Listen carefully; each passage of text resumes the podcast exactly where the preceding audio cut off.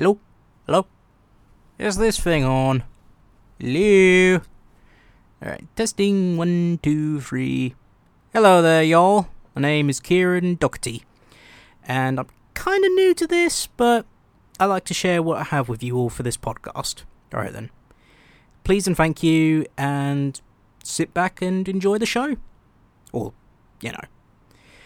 Anyways, the title of this podcast is My Reality is Your Fantasy. So then, here's what I've got to share. In fantasy, you can feel the loss of a character, but you know that this is not reality. However, this can have an impact on you.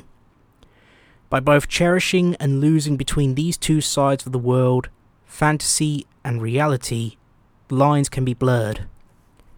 What we hold most important on the left cannot be considered unimportant on the right. The same applies to life in general. But, unfortunately, we live in a world of entertainment, a world of sloth, laziness. Hear my words, but take the meanings in whatever way you wish. Whatever is held in great value towards one person could appear minuscule to another. What I mean by all these complicated, obnoxious sounding words is that a person nowadays would much rather record a much talked about event and then upload it to YouTube or just converse with a person through their mobile phones, solely and entirely, without any actual human one to one. I wonder, if my uncle was still alive, what would he make of the current status quo, if that is what you can really call it?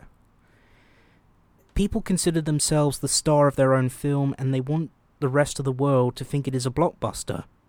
But behind the outer shell you view, you cannot actually honestly gauge the person's inner personas. Are they laughing or crying? Are they supportive or distant?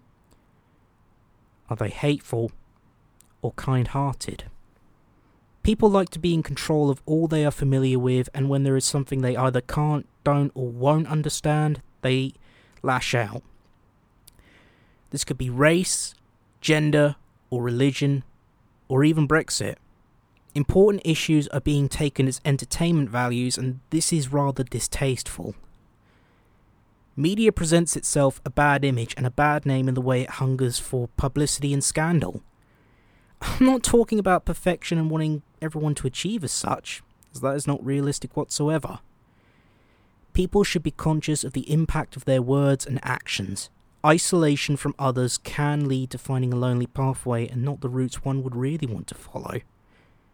It is always important and imperative to form connections, bonds even. Some people genuinely do care if you give them a chance and let them in. But more importantly, you give yourself that chance. However, call it a bleeding part on my part, maybe. Uh, oh, sorry. Ah. However, call it a bleeding heart on my part, maybe, but whilst hardly being a good Samaritan myself, I am aware of the effects the surroundings are having upon those that are struggling. Even the latest coronavirus, which I thought would pass quickly, is having an impact on my interests and hobbies. Should we be more focused on developing vaccines and a solution to this deadly disease, rather than the developments of upgraded technology for phones, iPads, Kindles, and tablets? Do we see do we honestly try and self-destruct is a question that we should ask ourselves. Brexit has been such a subject that has divided our nation. We all bear a shred of having guilt. The leaders and those being led. Many more unfortunate things will happen if people do not get their acts together and at least try caring. A happy person's fantasy is a tragic person's reality. Is it a glass half full or half empty? Is your glass half full because you have already experienced the first half, or is your glass still full because you are scared to take a chance?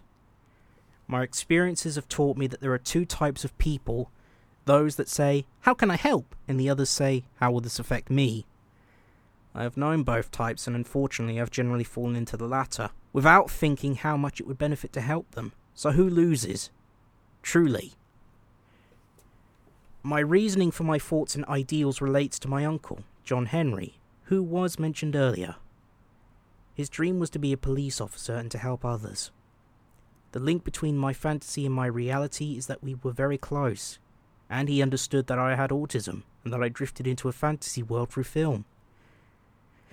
The cinema where we spent many happy hours was near to the place he died. The cinema holds a special fond memory of one particular film, DreamWorks' Shark Tale, that I associate with my uncle.